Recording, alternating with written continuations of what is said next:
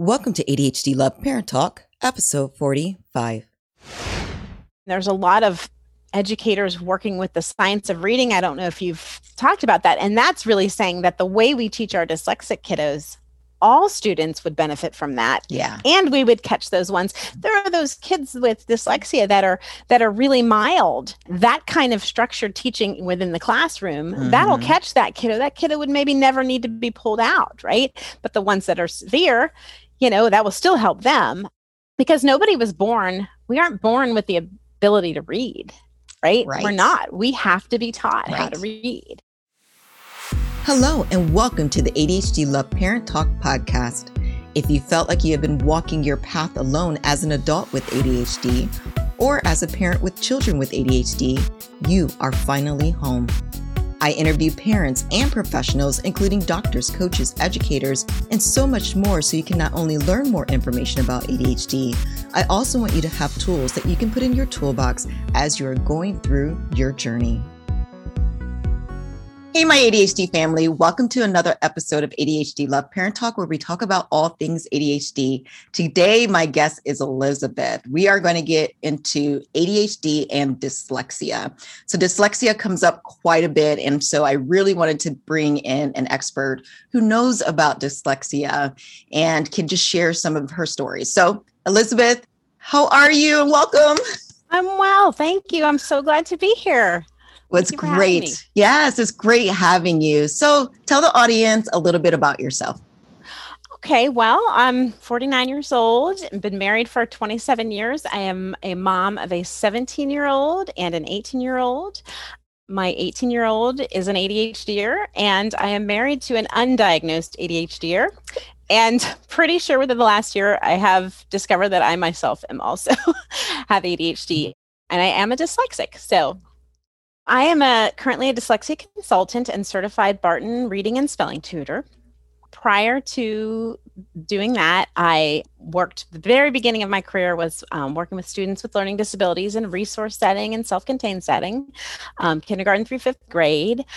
I also have worked with middle school students and I have worked at the college level. So, um, at the college level, I was a disability services coordinator. So, I caught all the students that were coming out of high school with 504 plans and Mhm. IEPs and helped them get their accommodations at the college level. So, So I've focused cool. on, sorry. No, you're fine. focus- It's, it's just, it's so cool. I mean, you just, there's a lot there. So go ahead. Right, right. I've been focusing on dyslexia for the last seven years. I, I had the opportunity to volunteer for an early intervention program at, when my children were at a private school. Mm-hmm. And so I got this training and I was volunteering, and most volunteers were doing one hour a week. I was working with like 10 hours a week as much as I could because I loved it. And that caused me to go get additional training and then kind of move into doing this as a profession. During that training, I realized that all the things I'd struggled with my whole childhood and schooling and Mm. and as a college student um, i was dyslexic too i it was very interesting that like all the pieces fit together and it's so wonderful when you finally know that Yeah. oh that's the reason that i have difficulty spelling and um, and and being able to recognize all the ways that i have come up with strategies to overcome those things so That's perfect. And we're going to, we're to dig into the d- dyslexia part in just a second. But first, let's talk about the ADHD portion because I'd like to marry those together. Yeah. So when did you decide to get your teenager? You said, is it 17? He's 17? he's Or- 18 Mhm. He's 18 now. Wow. So when and why did you decide to have him tested? So during my early career, I worked with lots of students who had lots of different learning styles, learning differences, and I worked with a lot of ADHDers. Sometimes that was their primary diagnosis, and they would come in with their IEP as an other health impaired label. I don't even know if that's the label they use now, but um, and so I had a lot of experience. And for eight years, I worked with students. And then when we had our son, when he was about four, I noticed he could wind up when the kids would wind up but like when the other kids knew to pull back and settle down he did not have that skill. Mm. So we were sort of always on him to you know and people would say why are you so in his face? Because we, we were always like well we know if we if we stop it before it starts then he won't have to get in trouble right? So we would recognize when i would pick him up from the preschool he would step out the door and fall apart. he would have held it together the whole time he was at school, but he would fall apart and he would have these behaviors at home. So um, we just kind of watched and monitored, and um, he would, I would say things, and the teachers, you know, up until about third grade, would say, "Oh, he's fine. You know, you're you're you're just he's your kid. You're just overreacting." But we we were recognizing things, and mm. I and I had worked with so many kids. So about third grade, I took him to a psychologist, and he sat and read his Lego book, and she said he doesn't have ADHD. And she said, he's fine. And I'm like, but you don't understand because he wasn't the kid getting the bad grades and bouncing off the wall and getting right. in trouble.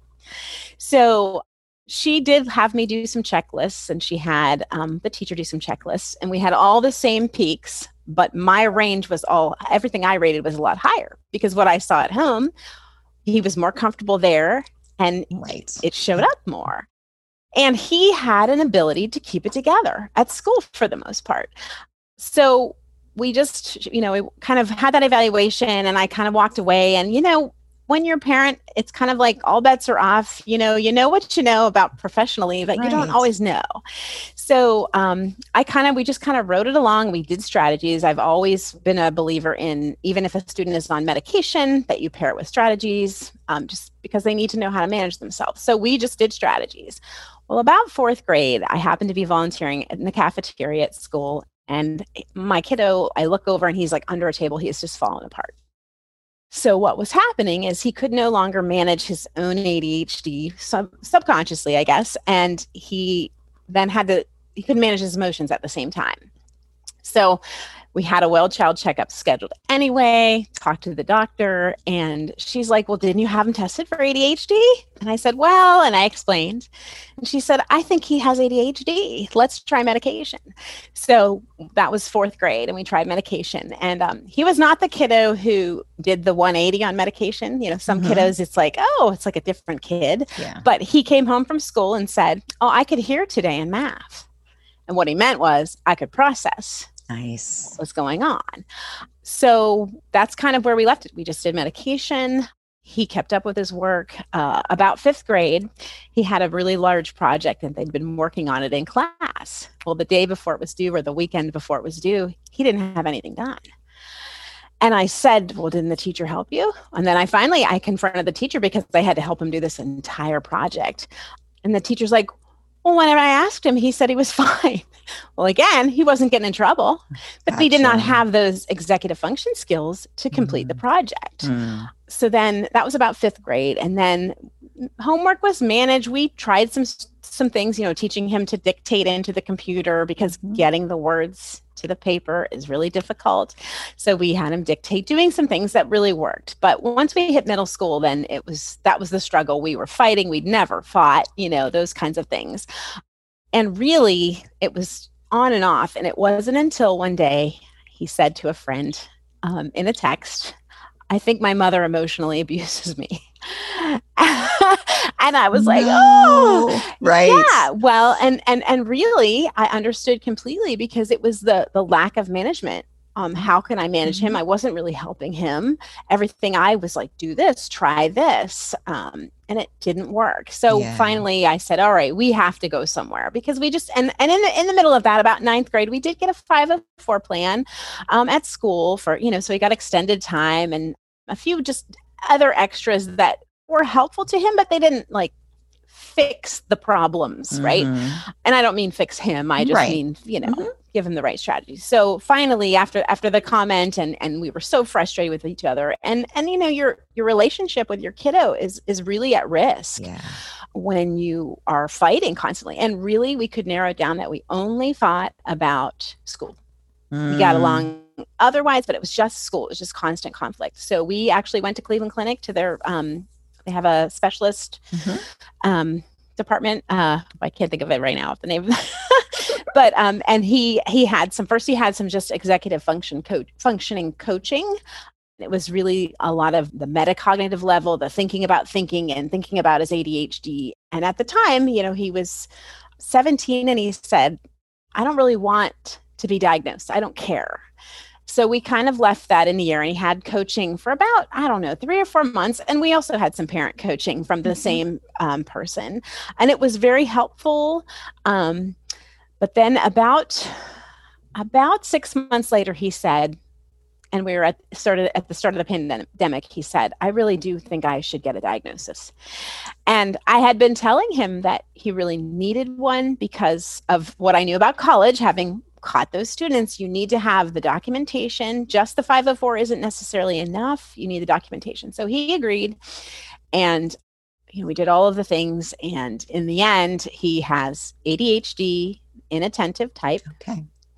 rating severe which is you know, it's helpful to know that and and why it was so hard. So that's kind of a long story to um, kind of how we arrive but I think he feels better. You know, we we all feel better. We've confirmed that's what it is, and now it's a matter of you know working on how do we manage this. So that's a really good story, and it's really interesting to hear how he was processing through the journey, right? right? Not sure I want the diagnosis, but yes, I need the diagnosis. I mean, what do you think really just finally, what was that tipping point that moved him to getting the diagnosis? Because you said that at the beginning, it, was just like, I don't want this. I don't want to be diagnosed. I don't care. But what was that true tipping point? Was it what you had said about college and he wanted to take advantage of certain things? What was it, do you think? Well, and I think there's there's two pieces to that. And the first piece is he had had major surgery after ninth grade, and at that point, never went back on his medication. He said, "I don't want to be back on my medication." Okay. He said, "I think fast when I'm not on it, and I like to think fast." And he, he said, "I know it helps me, but I feel like it didn't help him enough." So there was that piece. So when we came around a couple years later, then he decided, you know, maybe there's a medication that's right for me. And I said, well, I think this is part of getting that diagnosis mm-hmm. is helpful. And that was the other piece to going to Cleveland Clinic. They had a medication monitoring clinic mm-hmm. because we had never found, you know, you see so many kids, oh, he's on medicine, it's perfect now. And that's not what my kid experienced. So we were able to try it was like a five week succession. I don't know if that mm-hmm. if you've done that and it was really helpful. And now he you know and even then he has a coach now and that was something they worked on monitoring the medication too and tweaking the the dosages. But i think that was the piece. He knew that he could not do all of this on his own. Gotcha. He knew he needed the medication and he knew the college piece too. You know it's important to have everything we need so he can go in there equipped no, I love that. And I love the fact that even through school, you were really advocating because I think that's one of the things that even parents or parents are afraid of is really advocating hard for their children, right? Even as they're trying to figure out what's going on. So, what would you say to parents if they are struggling with the avocation piece and are not getting the support that they need at school? What would you say to them? I would say keep going back, keep telling the teachers, the principal, whoever, what you know. Um, I regret that I didn't push um, further mm-hmm. because it wasn't terrible. I, I, mm-hmm. think I was always, well, when it gets worse, when things are harder. And I think that's the mistake. I would definitely be in contact. And and don't take when a teacher says to you oh they're fine. And i mean I, we've heard that all along because my kid is a likable kid. Most kids are but he you know he's not getting in trouble. Right. and they um it, it, the great thing is that always teachers have seen the best of him. They see what you see as a parent you know the intelligent the the polite you know and and that's not always the case. Having worked with other kiddos that we don't always get the best of them as a teacher. Teachers were getting the best of my kid as far as that you know right. so because he could talk and he could communicate in a way and he could add to the classes in a way that benefited all the students they weren't as worried about oh his work's late you know i mean mm. the child has made it through on late work you know and which is you know he and i had a conversation yesterday and and you know he goes i think it's actually hurt me that i've been allowed to turn things in late yeah I can see that. And you know, it's really interesting because you, you talked about the inattentive type, and that's how my daughter is. My daughter is the same way, where she's a really smart girl. She is trying her best to get the best grades, but what they don't always see is the stress and the internal conflicts that she is dealing with because she doesn't outwardly speak or display it, right? And so, me knowing what she was going through, we decided to do therapy and really work through those emotional situations where she was internalizing. And to your point, it is so important to keep pushing for your children and advocating for your children. So, thank you for sharing that. So, if someone is struggling with whether they should even get their child diagnosed or not, what would your advice be to them?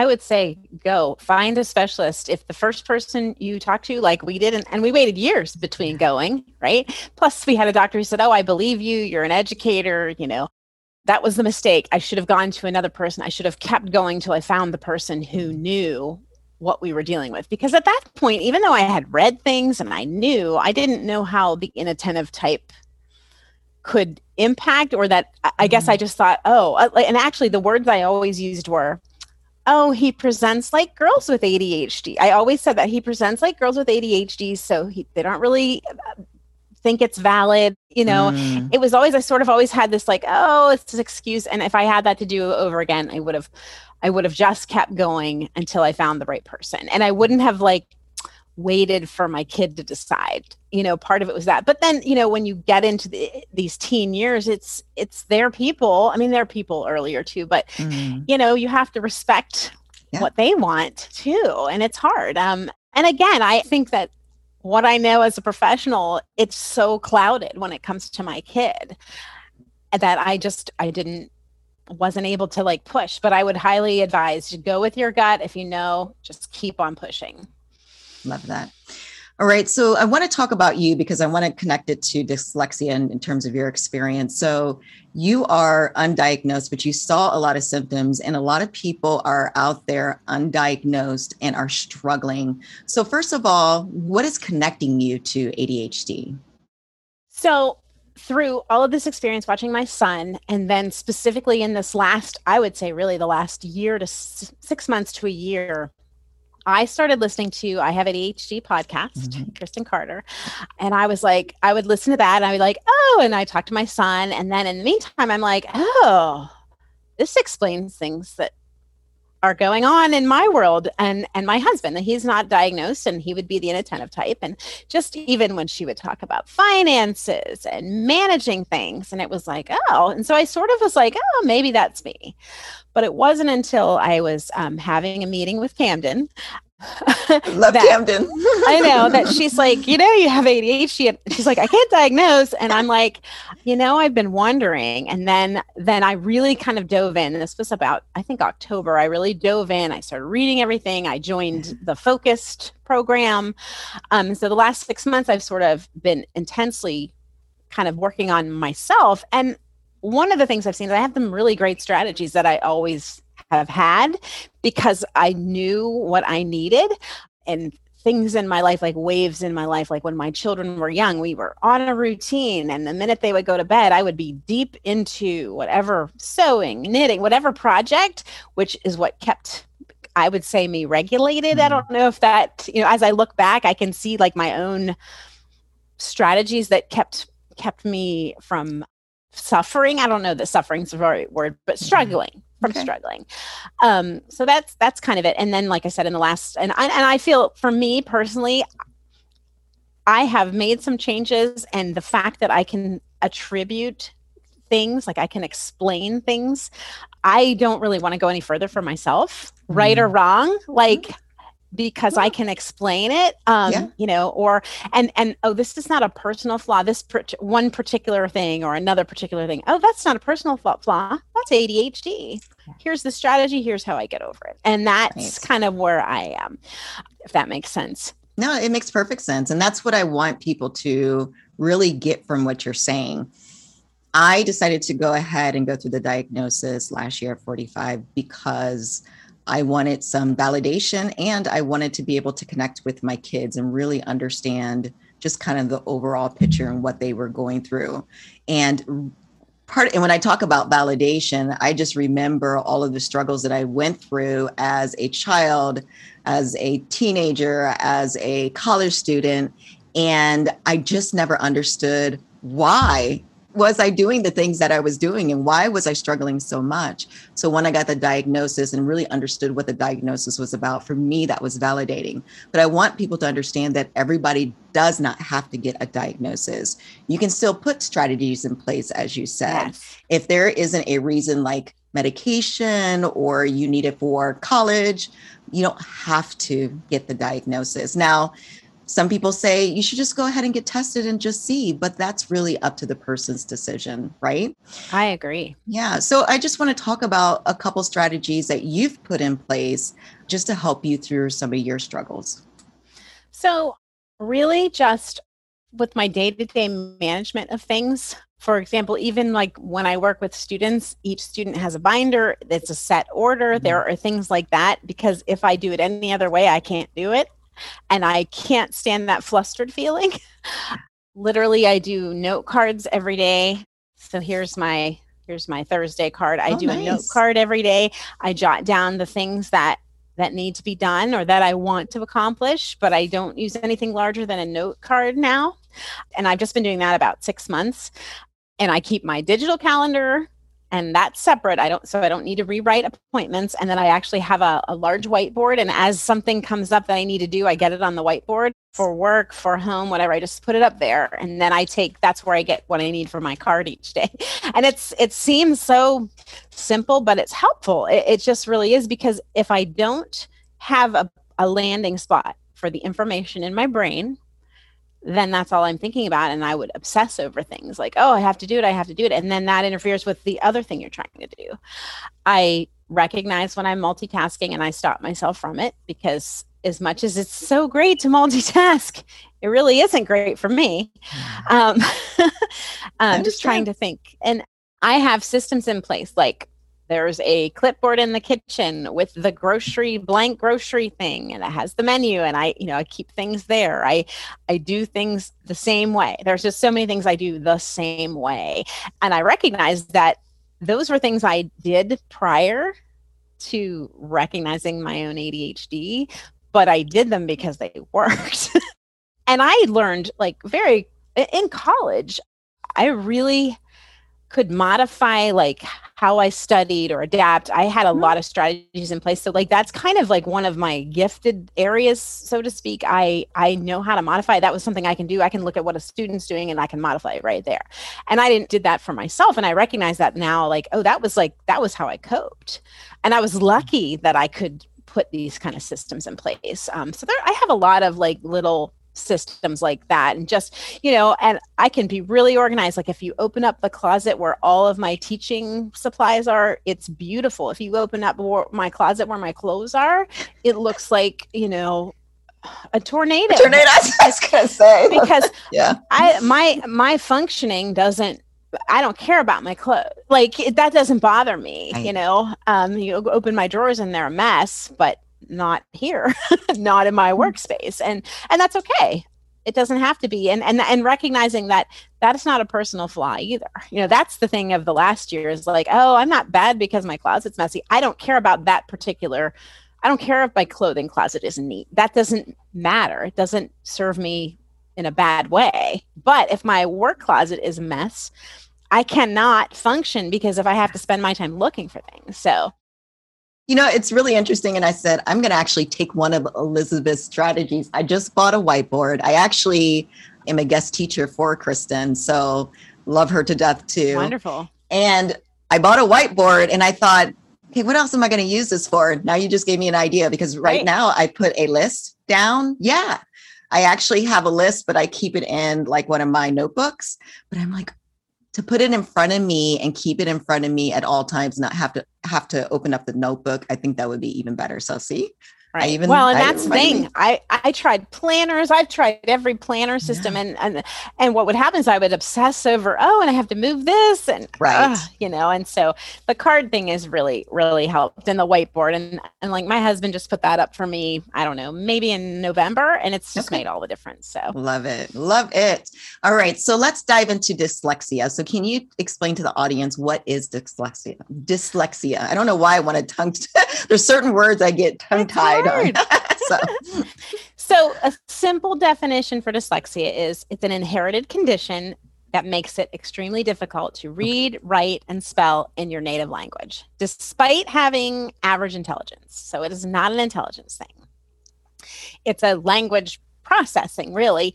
And no two people with dyslexia are alike.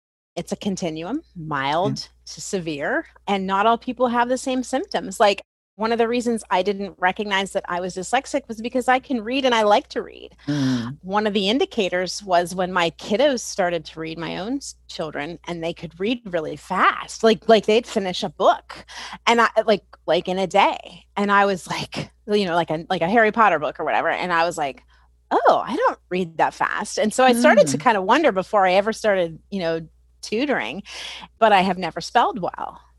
I have always used, you know, from the time I went to college, you know, I, I, took my Macintosh Classic to college and I used the spell check feature. And even then, I couldn't always find the errors you know it doesn't pick up everything but but some students it's you know they can't sound out a word um mm. but you know primarily spelling is usually uh, more difficult for dyslexics and sometimes like specifically with sight words maybe a student is reading and they can read the word said on this page but they okay. turn the page and they don't recognize that word on the next hmm. page. So there's some inconsistencies with like how they perform. Another kind of a sign of dyslexia is like directionality issues. So a student might have trouble or an adult with left right or up down or directionality words like using them correctly. Even sequencing things can be difficult I know. Also like difficulty with memory for non-meaningful tasks like so history facts if, if if it's not a subject that you're particularly interested in particularly interested in the facts are irrelevant so they're hard to remember. Random bits of information like phone numbers you know? I i kind of joke and say oh these cell phones have spoiled us. We don't have to remember phone numbers. It's all in there but it's truly difficult for me to remember a phone number you know even if i have to so i you know i actually literally have to review my the my husband's my kids in case i would lose my phone like i, I oh, that's wow. a regular thing that i will review okay. of because i have so much trouble remembering them because you know it used to be we would dial and so that that sensory of actually dialing like i can give you my phone number from you know eight years old and my grandmother's number and all those but i physically had to dial them and so that's like ingrained in my memory. So things like that. I'm trying to think. There's there are so many things, and, and you know you can diagnose a student as early as five and a half years old. Okay, but they're often missed. A lot of our students are in school and they're not doing bad enough. Right. right. That's literally it. Oh, they're fine. Same thing. You know, it, it, this is how we sometimes with the ADHD, same thing with dyslexia. Oh, they're doing okay it's not terrible you know mm-hmm. and meanwhile they they are working so hard and there's anxiety and those types of things. So you talk a lot about the struggles. How and you you talk about their miss. So how can somebody recognize it? Like a teacher or a parent? I mean you talked about reading slower than your children. I mean you talk there's just so many aspects to this. So how can you recognize it so you can catch it in time so when you're looking at your students, you can look at now, now all students as they're learning, all children as they're learning to read and write, they might reverse some letters, right? The P's and B's and mm-hmm. you know, and I, I don't know if you've seen the graphic that a chair looks like a chair no matter how you turn it. And that's P's, B's, D's, that's the kind of thing. But what happens is our kiddos after you know being in school for a year or two they're still having those confusions right they're still flipping their b's and d's when they read if they're not able to sound out if they're you know if if you i can go at but another a child who is struggling may not recognize that the c says k and the a mm. says at they can't hear those individual sounds or they can't understand how to blend that together and the same thing for for if you're going to spell that i could say spell cat and if they don't know that k corresponds to c they're not going to write that.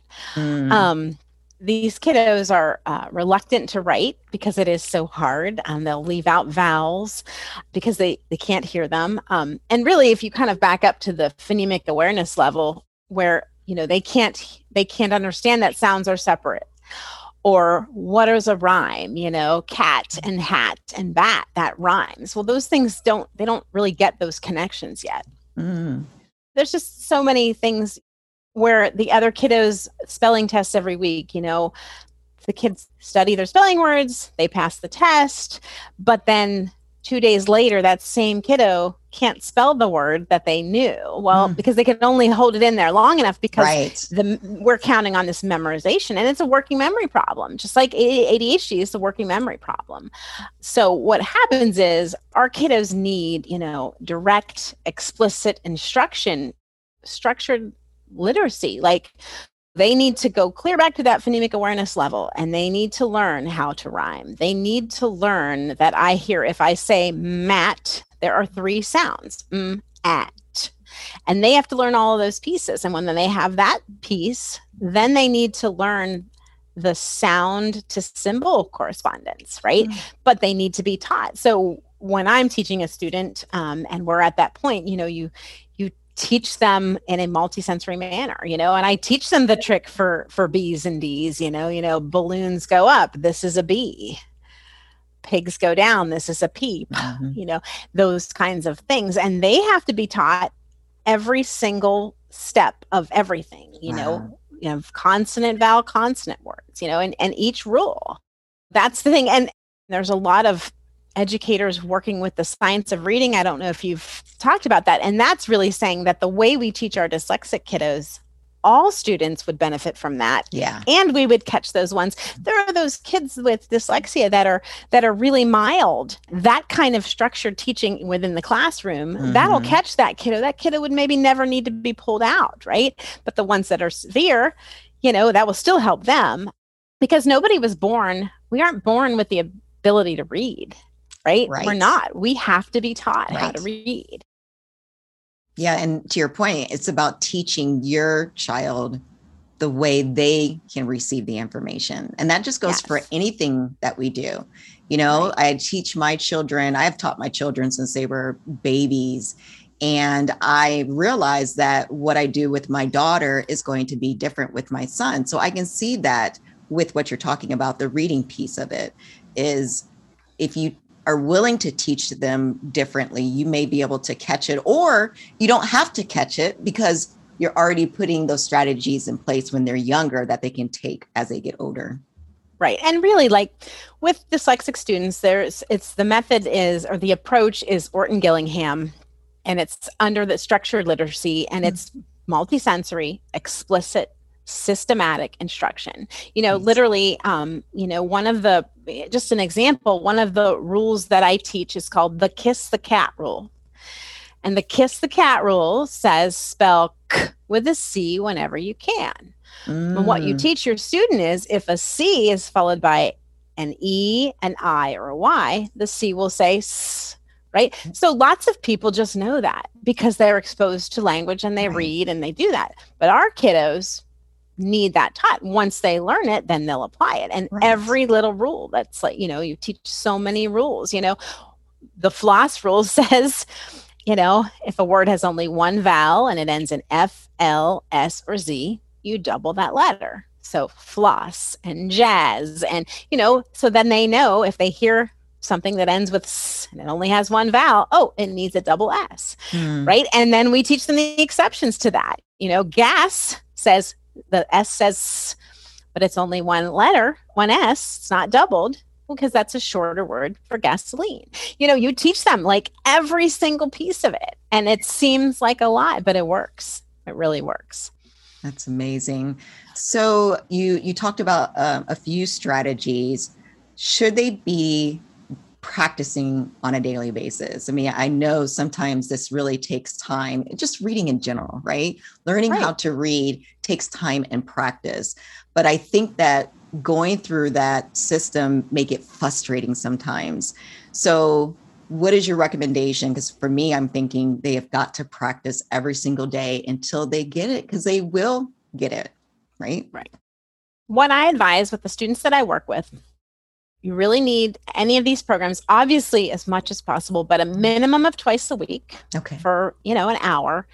And then if so i never want to damage the the relationship that we have so i don't give them homework. And i think that mm-hmm. everybody has sort of a different approach now if they say i want to take this story home or i want to teach my mom this you know that's great okay. um, but until with the system that i use until they get to about le- the end of level four i really don't encourage them to read independently okay. unless it's one of the controlled stories because everything we do is is absolutely controlled so that they're not running into anything that they haven't learned yet because we by the time we get these kiddos the self-esteem is has been damaged or inhibited or um, and so we we want to keep them only making gains. And so by keeping the materials controlled then they are successful right so so that's kind of you know so i don't say yes we want to give them every opportunity but the, the biggest piece of advice i give the parents is keep reading to your kiddo okay. because you are building their vocabulary they are you know still reading their ear reading um, audiobooks so the things that we do as we're learning and getting up through our program until we get to a point where they can be independent and pick up anything mm-hmm. we want them to still be reading and if your kiddo is a second grader but they can only read at a kindergarten level, but they want to learn and they are interested in things that might be at a fifth grade level, read them that. You know, mm. they they're definitely the, the comprehend. You're building comprehension. You're building vocabulary. You're keeping them interested, um, and you'll you will still run into people that think that listening or ear reading is not really reading, and it is reading. It's the same areas of your brain are processing mm. language, and so that's really important and I find like personally for me, if it's a fiction book, I am usually going to read it unless it's a, it's like I remember reading the book Wicked and there were a lot of made up names and so I listened to it on audio until I could get a grasp for how to pronounce mm. all the names mm. and then I finished it. But for the most part just general fiction I will read either on my Kindle or, or in a book but if it's nonfiction or um, very often I will listen to it. I have an Audible subscription. I use that because it's just easier um, to to hear than to to read with my eyes. It's easier to re- read with my ears. But that's one of the best things for students is just keep reading to them, and that way they're not limited to what they can hear. You know what they can learn. Yeah. Love that. I love that. So let's talk a little bit about tying it together. So, how does ADHD affect dyslexia? So, it's not necessarily that it doesn't affect, I mean, it can, but what happens is 20 to 40% of dyslexics have ADHD. Okay. And about 25% of our ADHDers have dyslexia. Okay. So what you're what's happening is you can have your kiddo with ADHD who has reading issues, or you can have your student with dyslexia who has the ADHD piece.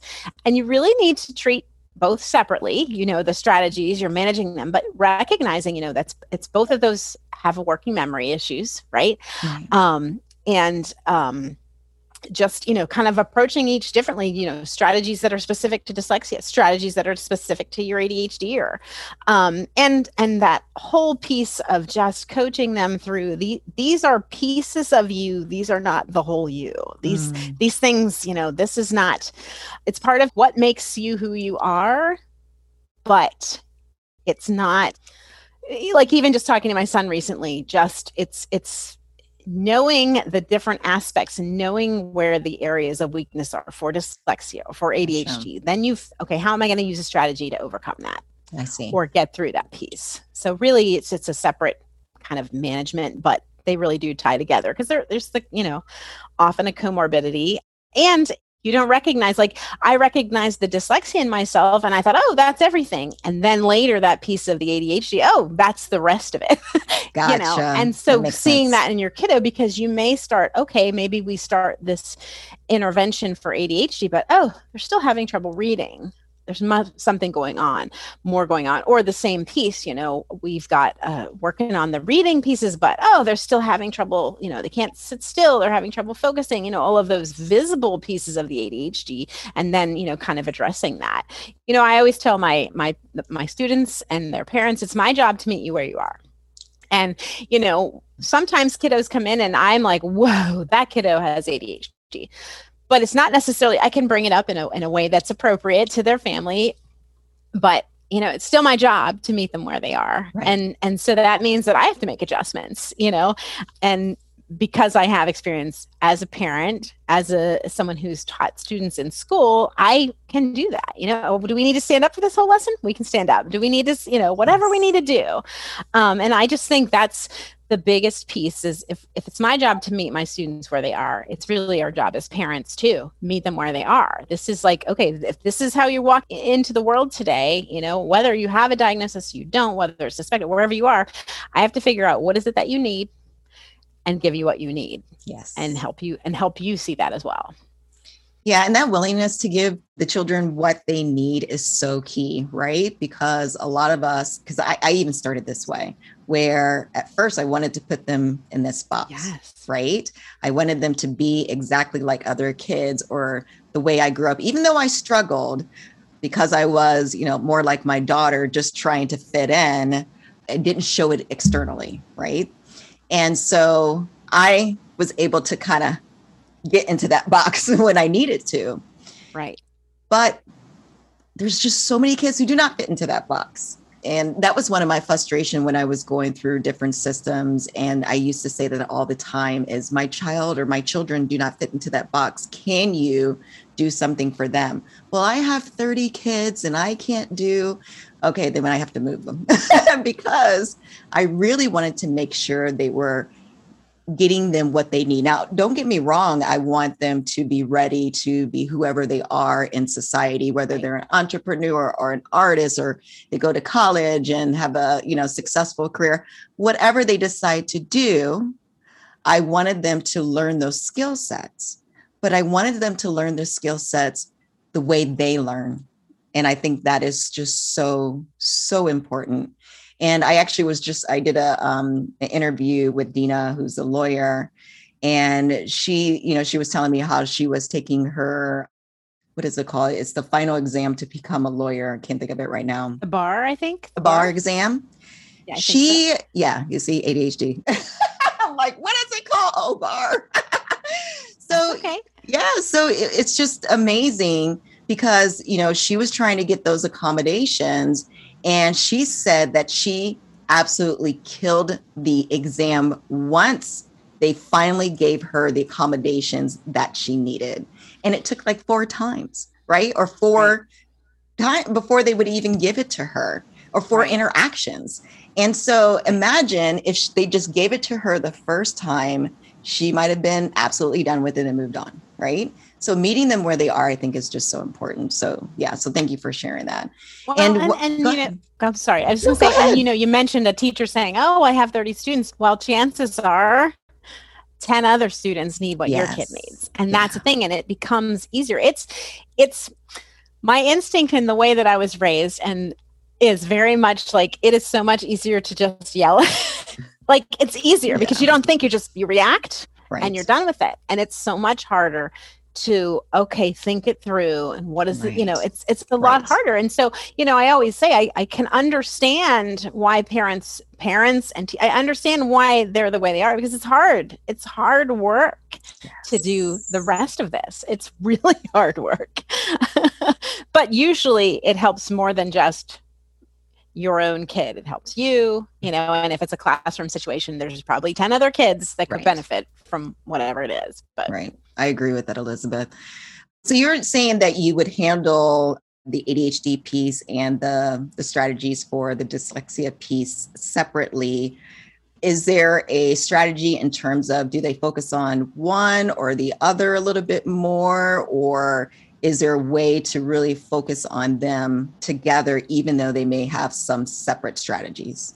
Does that make sense? So it makes sense. So I guess I look at it this way I look at more of the circumstance of, okay, in the setting so say they're work a student is working with me one on one they may they have the dyslexia piece they may mm-hmm. have the adhd piece so I'm just going to do whatever I need to do to make that work. For gotcha. for example, it could be a dyslexia thing, dyslexic strategy. It could be an ADHD strategy. I'm going to do. And so I would say to parents, you're looking rather than I'm looking at dyslexia. I mean, yes, there are things to address separately, like the right kind of teaching for dyslexia, the right kind of if it's medication and strategies for ADHD, right? You're going to address those separately, but you're going to look at each individual situation of like, okay, if it's time to um, do our homework, what is it that you need right now for homework, right?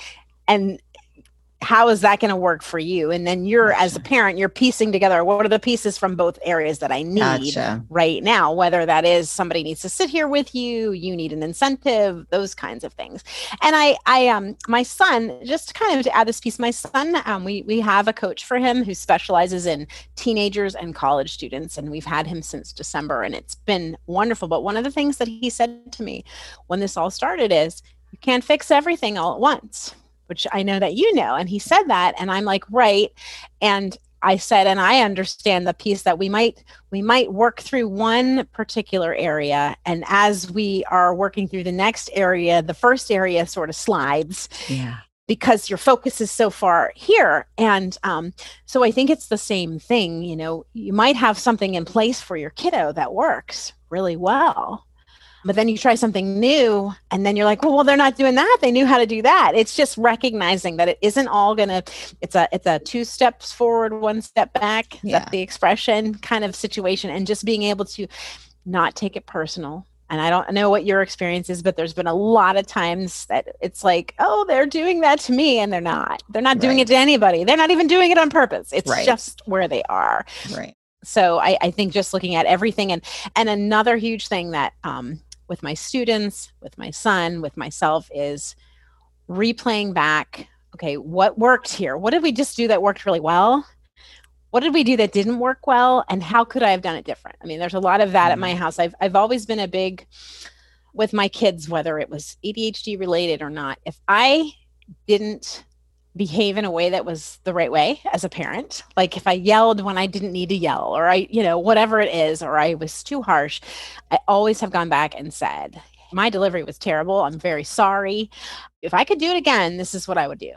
And then kind of have them look at that same way. And and so you can look at it on that level of okay when things have just gone wrong or you can just look at it on a level of when things go right. If that i hope that doesn't seem too vague but i think that just mm-hmm. applies everywhere. What can i do? How do i analyze it I'm sure there's a technical term for that. no, but you make a really good point. You have to be flexible and you have to be okay. You also have to be okay that your strategy worked today, but yeah. it doesn't work tomorrow. Right? right? I have over this time a bunch of tools in my toolbox. Right. And I'm flexible in terms of when I'm going to use those certain tools. And I've become okay with that. And then also, my children are growing and they're getting older, which means that the strategies are going to change again. And don't get me wrong, I mean, there are things that my parents have taught me that I still do today as an adult, but a lot of things I've done differently just because I'm older. And that's going to happen with your children. So being flexible, be open to be flexible is going to be key too. Right. Right. Yeah. For sure. Yep. All right. So just to close it up, um, one thing I wanted to ask if people want to find information or just help around dyslexia or ADHD, what are some of your recommendations? So, as far as like if you wanted to get on the internet and look at things, um, the Yale Center for Dyslexia has a lot of wonderful information. It is run by um, it's Dr. Sally Shaywitz, and she actually wrote a book called Overcoming Dyslexia and it talks through all of the information. It's very, it can be very technical, but it's if you really want to know everything, that's a good place to go. I think it's Ben Foss wrote the Dyslexia Empowerment Plan. Okay. Um, and that's a really great thing. I often refer, um, because I use the specific Barton reading and spelling system, I refer people to the Barton, uh, it's bartonreading.com, because um, Susan Barton, the developer of that program, actually has a wonderful amount of information about dyslexia, specifically signs and symptoms. The Instagram community has been wonderful and and mm-hmm. I came into it knowing things and I've still learned a yeah. ton and just found resources that are amazing. And you know, some schools are still not addressing dyslexia. They're not calling it dyslexia, but the laws are changing and so things are mm-hmm. improving, but you can you know, you can always start with if you if you suspect something, go to your school first. If that isn't what you need, then you know we can you refer out mm-hmm. to a psychologist or mm-hmm. a neuropsychologist and that kind of thing. Perfect. And Elizabeth, if they have any more questions for you, how can they get a hold of you? Um, you can find me at on Instagram at the Dyslexia Digest.